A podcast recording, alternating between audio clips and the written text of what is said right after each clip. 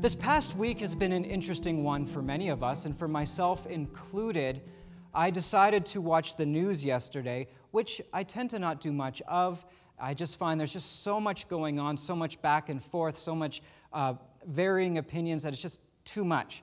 But uh, I wanted to yesterday, and I'm glad I tuned in yesterday because, to be well honest, it was cr- amazing.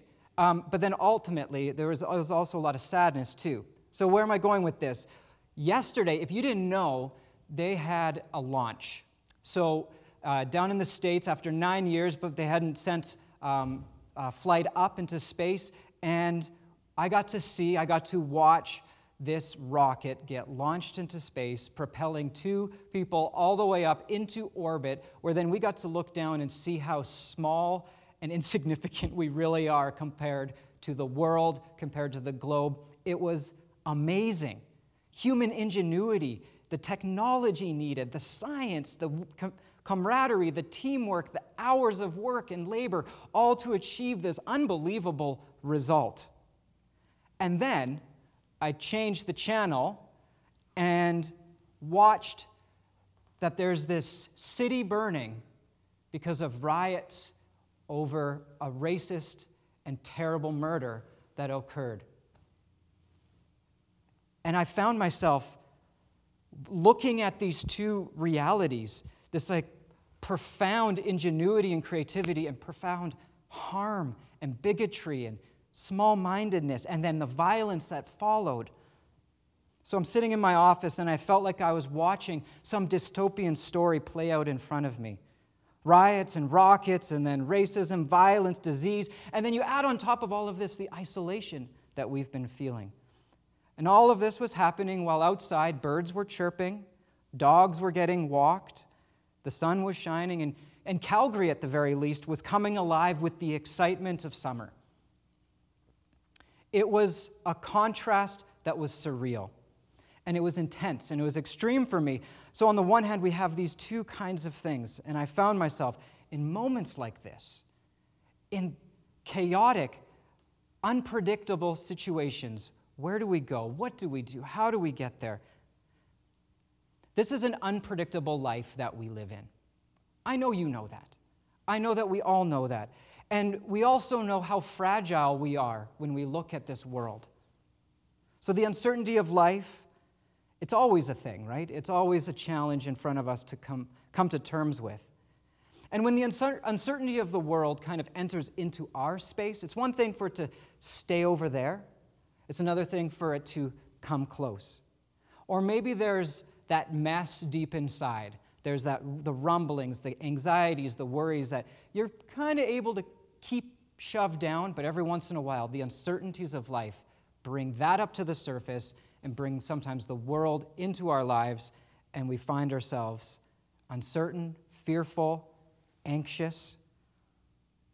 At least that's the case for me. I don't know if that's the case for you, but that's certainly the case for me.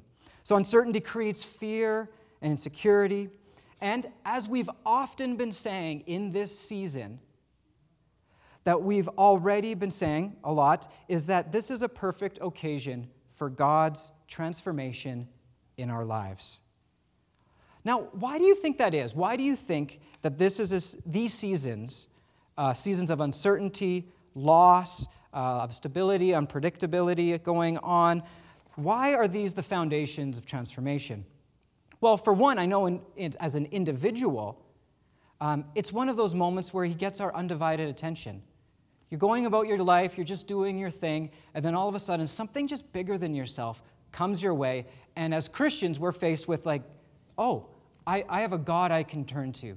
We find ourselves looking and evaluating and rediscovering what's really going on. Um, and then it's also a season when God gets the attention of the external community, the, the, the world.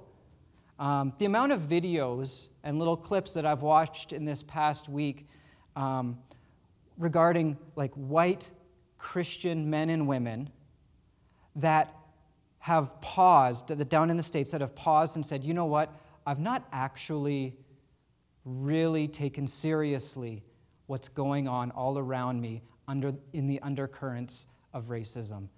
and I need to figure out what to do and how to do it, and not just make a tweet or a post about it or send a meme to someone saying that they don't agree, but I need to do some deep, real work. It's been an encouragement to me, and it's challenged me in this day and age. What, what do I do, and how do I respond to these times of unrest where peace seems really far away? Um, it's an opportunity for us to repent. You know, in uncertain times, God pushes us to a place of repentance and renewal. It often reshuffles our values. It, it causes us to rethink what matters most in our lives, kind of exposes some things. I like this quote that Andy Stanley has, and he says this Uncertainty surfaces our deepest insecurities and our hidden values. Uncertainty surfaces our deepest insecurities and our hidden values. And I think he's absolutely right. I know that's the case for me. Now, you might think, well, where do we go with this? How do, where do we go in a season like this? And I'm holding this, and it's not just, you know, because I don't have a place to put it. Our scripture, God's word, is a narrative history of environments of people experiencing uncertainty, confusion, and challenges. The Bible is not filled with feel good messages for a world we don't live in. We find God speaking directly into uncertain times. We see his hand in the midst of uncertainty. Pick your favorite Bible story, any Bible story, and you will find at the heart of it is conflict. At the heart of it, there's these questions of uncertainty like, what's God going to do now? What are the people going to do? Where do we go? How do we do this? And it's this conflict that exists throughout, and God responding consistently and constantly through His Word. So the Bible is filled with story of people facing uncertainties. People being put into challenging situations and trying to figure it out and looking to God for what to do. This is a record of God's faithfulness in uncertain times. And this is a record of God's faithfulness even to the faithless as well as the faithful. That's what I love about the, the Bible. That's what I love about God's word is that it is a, a thing for us to look to and it points us to it. And ultimately, we find ourselves in it. We find ourselves wrapped up in this story. This is our story. These are the stories that help point us forward and give us guidance in the days to come. We have to look back in order to be able to move forward well. And what better place to go in a day and age like today than God's Word? We need to. Uh, when Matt and I decided to launch this series and look at that God is still in control, God, is, God still has the whole world in his hands, the inclusion of the still is important because it feels like a time in our lives when we might ask that question God, are you active in this all? God, where are you in the affairs of men? Should we all be like the astronauts and try to get away, get off of this planet, go somewhere else? God, what do we do? How do we look to you?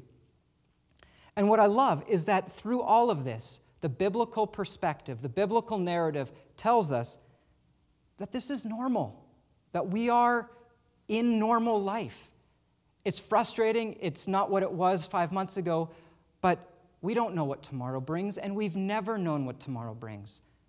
The challenging times that we're in only brings to the surface the truth of all of this. And that forces us to ask these important questions. Last week, um, we explored in Romans 8:28, um, and we know that all things, that God is at work in all things, so we had that last week, that reminder God is at work. Do you trust him? Are you willing to put your life into his hands, knowing that he still has the whole world in his hands?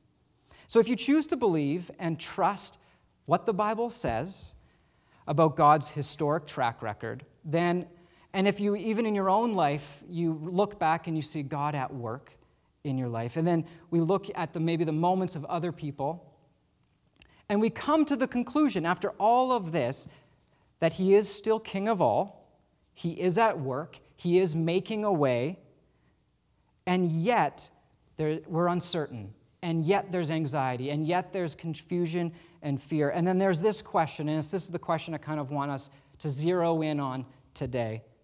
What are we supposed to do in the meantime? We know that God has done it, that God has won, that the victory is in hand, that it's been sealed, signed, delivered. And yet, here we find ourselves in these uncertain times, in this middle space, this liminal space, where we find ourselves in tension. What are we supposed to do in the meantime while we wait for God to make all things new? How are we supposed to act? Where are we supposed to turn? What are we supposed to do? Well, fortunately, with today being Pentecost, uh, I think we have a beautiful story that can ground us and give us guidance. And then out of this story, I want us to look at a couple of passages uh, in Paul's writings that just reinforce a general theme that exists through the entire New Testament and the entire new church that was birthed. So, I love origin stories. I'm just a big fan. They're one of my favorites. You've been watching, you say you watch like hero movies, and you have those questions like, how did it all start? What was the point? What was that moment, that the turn from being like normal to extreme or whatever the case might be? I could go on and on. I will not. Uh, that's not fair to people that aren't interested in like superhero movies and all of those. But I will say that most of us, all of us, should to some degree love going back and looking back at those old stories. I take, for example, you, you're scrolling through and you look at those old, old photos of yourself, and you hope, you hope that the styles in life, like your dress, your wardrobe style, shifts enough in the next couple of years so that you can actually make this photo public again because you're so embarrassed by what you decided to wear. Or maybe that hairstyle just needs to stay in the shoebox forever because it was just so bad. You know what? We love going back. We love exploring where we've been. Um, we love going, uh, I, at least I did, I loved hearing elders tell the story. Um, you know, that time back in the day when the snow was deeper and the going to and from school was always uphill. Um, that this was one of those things, and it's like you hear these stories of like times gone by, and I loved it. I remember at my grandfather's 90th birthday party, um, his memoirs were presented to the family. And some of those stories were read at his 90th birthday party. And some of those stories moved me to tears when I found out why he did what he did and where he went where, when he did and why and the how of it all. Well, today, Pentecost Sunday, is essentially the origin story of the church. Pentecost Sunday is the moment in which the Holy Spirit came upon God's people in such a way that activated them to go and be what Jesus asked them to go and be. It's historic, it's beautiful. Let me give you a little bit of context, and I think it will help answer some of this question what do we do in the meantime? So, Jesus is with his disciples teaching them, training them. They're often asking really ridiculous questions, and we all enjoy that, and we all go, enjoy going through that, um, the Gospels to see that. And then we hit the end where Jesus dies and is raised again, and then he hangs out with several of his disciples and many more for a period of time where he continues to teach, encourage, and instruct. And then he hits that moment where he says, Okay, I've got to go. You're going to stay in Jerusalem, wait in Jerusalem, don't go anywhere until you receive the gift from on high. And then from that point, you're going to go and do your mission work everywhere. So, in this situation, Jesus leaves. Even at the point of them leaving, they're still asking what we would look and think of are pretty ridiculous questions. But he leaves, they look around, and then they go about their way.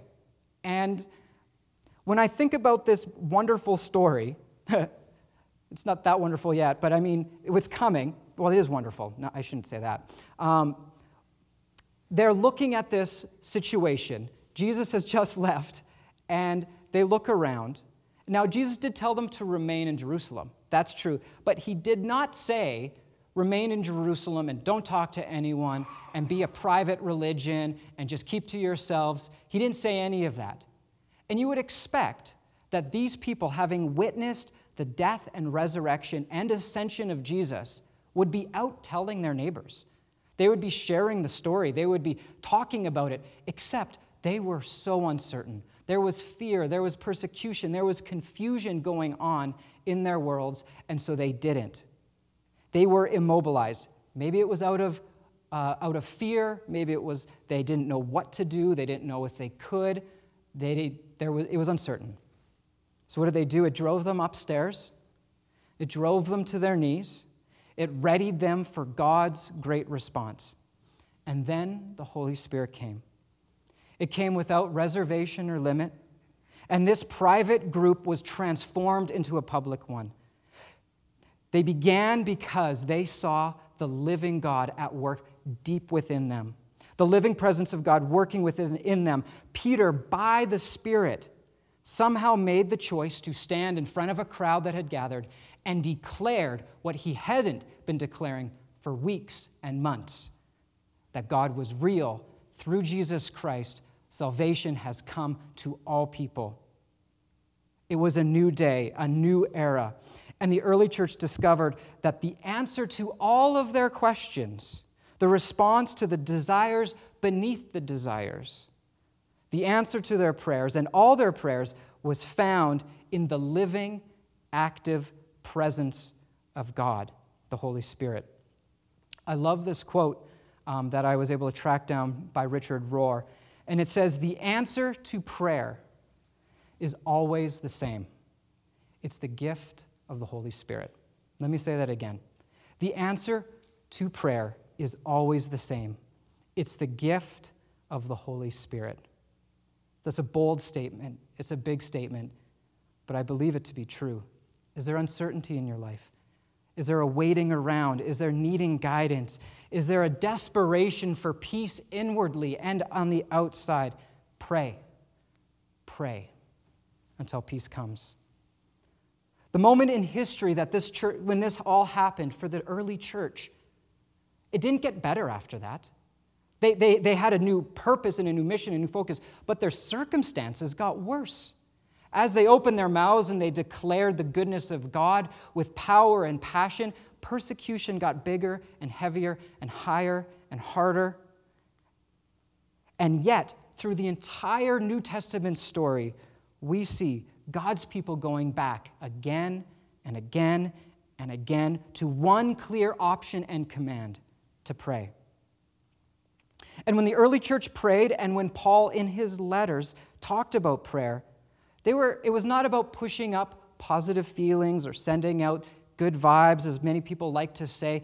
It was an understanding that they were talking and speaking with the living God. Prayer is a dynamic lifestyle, it is action, it is life with God.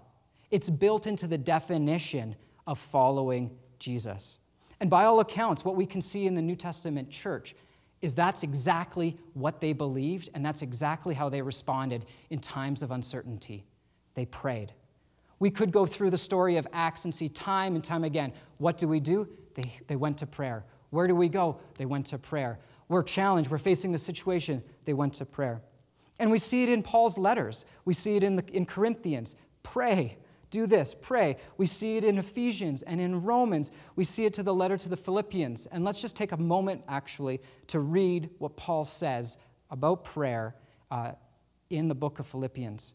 Um, so, you've had your Bible kind of on the side. I'd like you to take it out, and I'd like you to turn to Philippians 4, verses 4 to 7. Uh, we'll put it up on the screen as well. Now, a bit of context. Um, this was likely written in 55 CE. And this was likely written while Paul was in prison and he had been experiencing severe persecution. So he's been in brutal circumstances. Uh, and then he pens these words. So let me read this to you Rejoice in the Lord always. I will say it again rejoice. Let your gentleness be evident to all. The Lord is near. Do not be anxious about anything, but in every situation, by prayer and petition, with thanksgiving, Present your requests to God, and the peace of God, which transcends all understanding, will guard your hearts and your minds in Christ Jesus. Such a valuable passage. And we've quoted that, we've referenced that in the past two months, and we'll probably go back to it again because it is so appropriate to where we are right now. But beyond this passage, I actually want us to jump back five years to what scholars believe was the first book written in the New Testament. This was first Paul's first letter that he that we have recorded that he wrote to an early church. And I want to show you that this kind of thinking, this way of thinking, this rejoice in the Lord always, let your kindness or gentleness be clear to everyone. In all situations, uh, praise the Lord. And these kinds of things. In every situation, pray that this is a common feature in the life and teaching of Paul and the early church. So, what book is that? That's the book of First Thessalonians. So, most people believe in, that this is the first book written in the New Testament, written around 50 CE. And if you would turn with me to 1 Thessalonians 5 15 to 19. All right? Five, uh, 1 Thessalonians 5 15 to 19. Feel free to read along with me as you're reading. I encourage you kind of either to make mental notes or literal notes of the connections that you see between that Ephesians passage. Now, that might be hard for you to do because you're flipping back and forth, but that's okay. We'll go, we'll read. So, make sure that nobody pays back wrong for wrong, but always strive to do what is good for each other and for everyone else. Rejoice, rejoice always. Pray continually. Give thanks in all circumstance, for this is God's will for you in Christ Jesus. Do not quench the Spirit. Now, there's more before and after that's beautiful and worth reading, but we're going to stop there. Have you seen? Do you see the connections? Do you see how these passages match up? And I strongly believe that this paves a way forward for us in the question what do we do in the meantime? What do we do in times of uncertainty?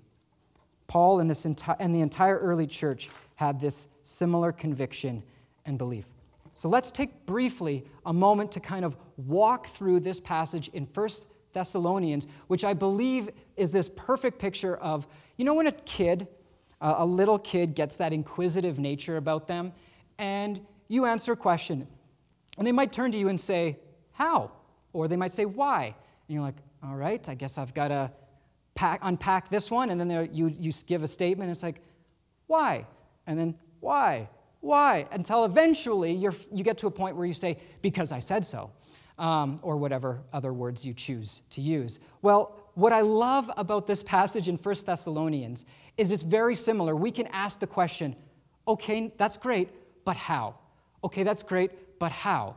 And it slowly drives us forward. And it's a beautiful way for us to think of this, of this passage and for how we're supposed to live our lives. So, what do we have right at the very beginning? We have a passage that, if you boil it down to its simplest statement, it says, Do good always. That's basically what it's saying. Someone hurts you or wrongs you, don't repay it with evil. If you experience violence, don't be violent back. If you experience pain, give love. Do good always, not just to your brothers and sisters in the church, but to everyone else. Do good always. And the challenge, this is a challenge, is how do we not let hard times or the actions of others erode our integrity and our character? Things are tough, uh, things are hard, and it's so easy for us to give ourselves permission to act hard and tough to others.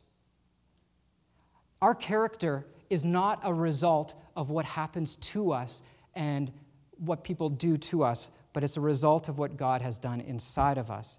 And we cannot, we cannot allow the circumstances of our lives to begin to control the way we treat others and how we act in this world.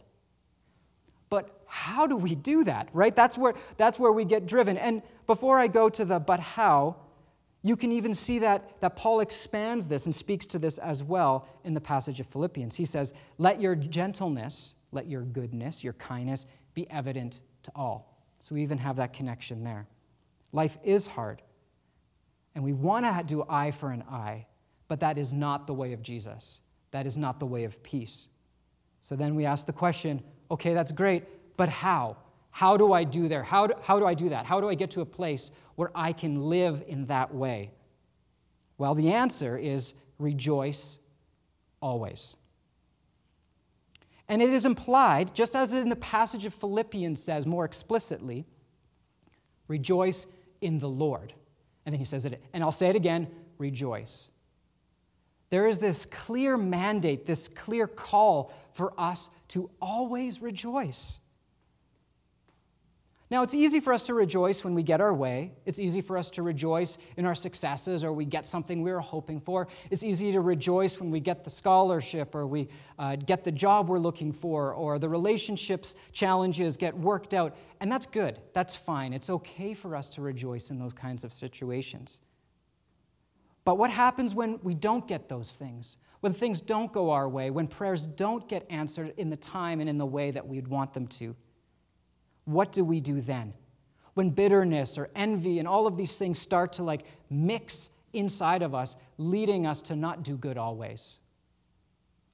The call is to rejoice always. And if we have a disposition, a posture of rejoicing, the natural outcome is for us to walk in the way of Jesus with love and care and grace because it's just flowing out of a life of joy. So then we ask the question okay, that's great, but how? How do I rejoice always? Trent, this is too much. And I, I understand. I rejoicing always, that's pretty tall order for myself as well. And then here's the answer. You, you, you, see the trend that's happening here. You probably already know where this is ending, but just hold with me here, okay? Bear with me. Pray continually, or pray without ceasing, as some translations say. Don't give up on prayer. Pray when you are uncertain. Again, uncertainty surfaces my deepest insecurities and my hidden values. Prayer is getting honest. Prayer is saying that you can't solve it, that you don't know how to rejoice always, and that you go to the Lord in prayer. Prayer is an act of faith towards a God who is faithful. It is putting ourselves in conversation with Him, acknowledging what's going on. And how does prayer do that? Well, prayer does that because when we are honest with our Lord and we come to Him and we show what's going on, we interact with Him as a relationship. God and, and I, you and God, it's not just a contract, it's a friendship, it's a relationship. And prayer is the middle of that, it's a conversation. And when we do that, God starts to rewrite the problem. He st- starts to fill in those missing links and miss- missing puzzles and questions. In fact, he ends up rewriting us, and the questions we started with don't matter anymore. God is at work constantly in our lives. And on the other end of prayer, a life of prayer is a life of peace. In the book of Philippians, when we, if we were to go back, you don't have to, but Philippians says that out of prayer, comes what we receive from God, which is the peace of, peace of God that will guard, guard our hearts. I want this kind of peace. I want this kind of peace in my life and in this world. And I think you do too. And one of the first important things for us to do is that point of honesty in prayer. You know, f- finish this sentence if you want in your mind right now. Heavenly Father, I need you to dot, dot, dot. What, what is that that fills instantly in that spot? And it can be vain, it can be petty, it can be small minded, it doesn't matter. Just be honest. Heavenly Father, I need you to this. But then, after you've reflected on that, you can, you can go a little bit deeper. Heavenly Father, I need you to show me why that matters so much to me. And then maybe it's fear, maybe it's all sorts of things you're afraid of. And then you can pray, Lord, help me with this fear. And it, you slowly can kind of work down to the deeper truth that's going on in our lives. But this command, pray always, again, but how? How do we get to a place where we have the endurance and the desire, the interest to keep going? And that moves us to, but give thanks always. And giving thanks is a declaration of God's goodness. It's a declaring of His nature. It is a declaring of His promises that we have received. It is an acknowledgement of what is actually going on in the heavenly realms, not just what we see in news articles or on, the, on videos or wherever. It is an understanding that God is truly and always worthy of praise. And when we begin to praise His name, when we declare His goodness, when we give thanks to Him for Him, just thank you, Lord, for being you and for doing what you do. It changes the way we think and it opens us up to the ability to pray and to pray often. It changes the way our faith acts and thinks. We actually begin to see that, you know what? God, you were faithful in this time. You can be faithful in this time right now. God, you did this for my grandfather. You can do this for me today. God, you did this in history in, in the United States uh, 60, 70 odd years ago. You can do it again today. God, with this coronavirus and all of the challenges, God, you helped humanity find a way during smallpox.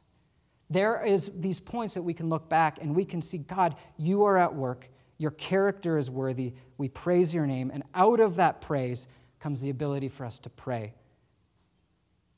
Now, this is now I love this part. I love the trajectory that we've been following so far. That out of prayer becomes the capacity to rejoice. Out of a heart of joy and rejoicing, the petty things fall away, and we find ourselves able to actually do good and do good consistently in a world that desperately needs Christians to do good and to do it consistently. And that's that centerpiece is prayer. But getting to that point of prayer requires a giving thanks and a praise. And now we've come to our final okay, but how? So you can kind of take a breath, a breath from that trajectory. And it concludes with this.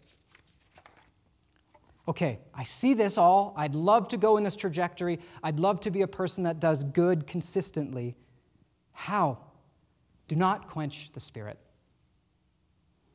Um, my grandfather, he was a, a, minister, he was a pastor, and there was this one time he went to this small town, um, and he was a pastor there uh, in Saskatchewan, and he meets up with a local barber just to get to know the family and to build relationships. And over time, the relationship gets better. He's able to share a little bit more about his faith journey and his hopes and needs. And this couple starts to kind of come to church every once in a while and there's been some needs going on uh, in their lives. Well, at one point, um, my grandfather wakes up in the middle of the night, um, and oh, actually, he doesn't wake up in the middle of the night. Let me get this straight. Um, he is phoned, um, he gets a phone call, and he is asked to pray. This, this couple, their young daughter, is not doing well. They live out pretty far away. This is back in the day when opportunities to get to the hospital are basically zero, There's, and they don't know what to do. And so they, they ask my grandfather to pray. And so my grandfather prays. And he gets down on his knees and he prays for this kid. And so he prays, finishes his prayer, kind of gets ready to go to bed, and feels like, oh, he feels like a response from the Holy Spirit I'm not supposed to stop. This is not the moment. And he, so he goes back to prayer. And he does that repeatedly. And then he basically says he prayed until he felt released, that he felt like he was allowed to stop praying. So he prays, prays, prays.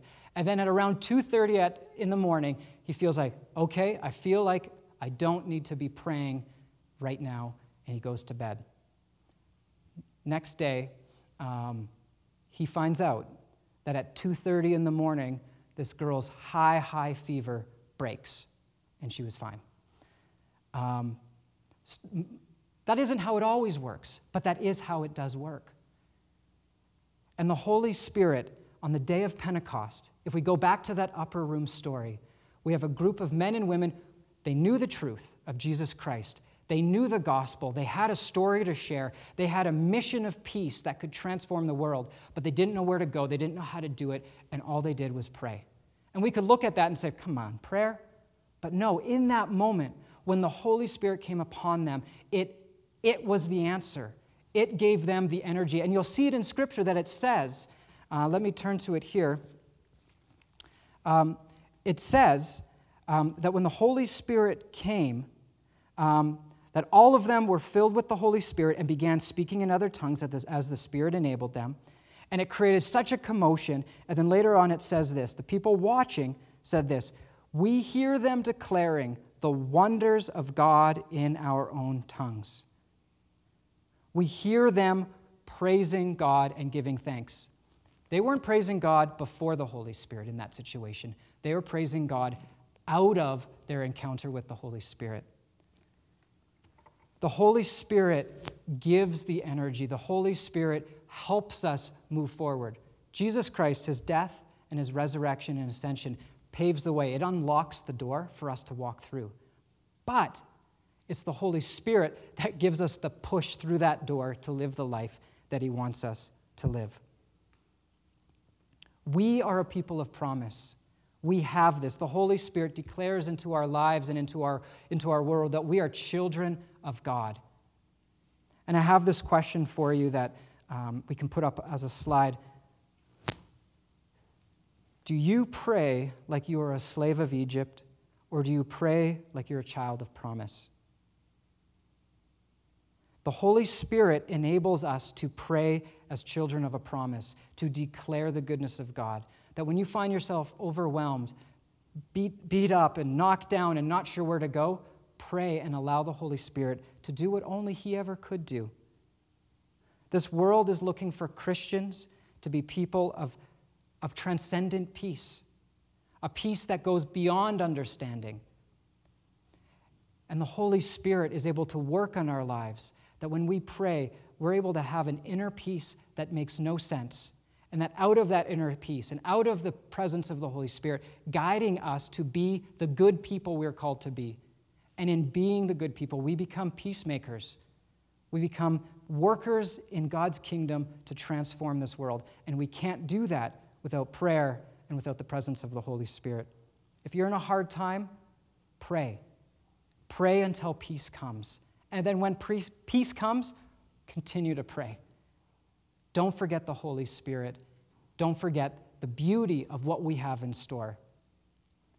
Friends, I'm so thankful that we've been able to walk through God's Word today, that we've been able to explore um, the book of Acts a little bit, that we've been able to talk about the life of Paul and these challenges.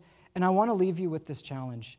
In this coming week, commit to praying. And when you find it difficult, go back to this passage in 1 Thessalonians and ask those questions. Okay, Lord, I want to be this good person, but how? But how? But how? But how? And end up at that spot where you say, Holy Spirit, I need you right now. I invite you, be full and active in my life and guide my steps. And I can guarantee that you will experience a transformation in your day to day lives that you've never seen. This is how the early church figured it out in the mess of it all how to be the church. They said yes to the way of the Holy Spirit. Friends, let me pray for you, and then, then we'll go. Heavenly Father,